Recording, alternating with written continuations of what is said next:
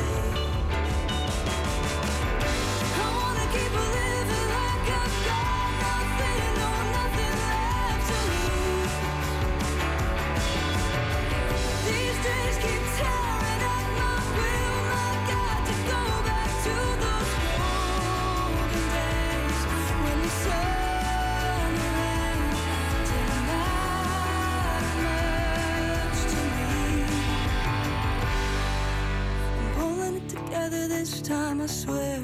Cause running away won't get me anywhere, and I'm letting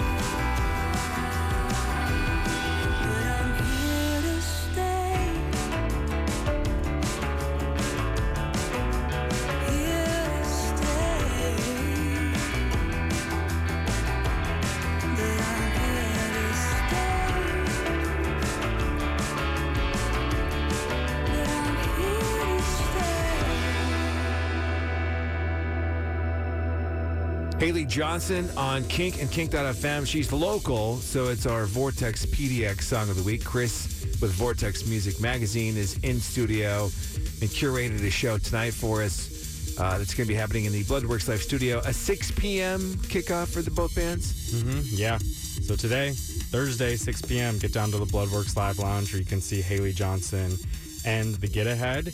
And then tomorrow night, Haley will actually be doing her full record release show, and that's going to be at the Doug Fir with two other really awesome local bands, The Weather Machine and Nocila. So I would really recommend coming down, checking out the Bloodworks, or at least turning tuning into the live stream, and then hitting up the Doug Fir show tomorrow night for the full experience. All things local, check out his magazine. It's Vortex Music Magazine at vrtxmag.com. It's Kink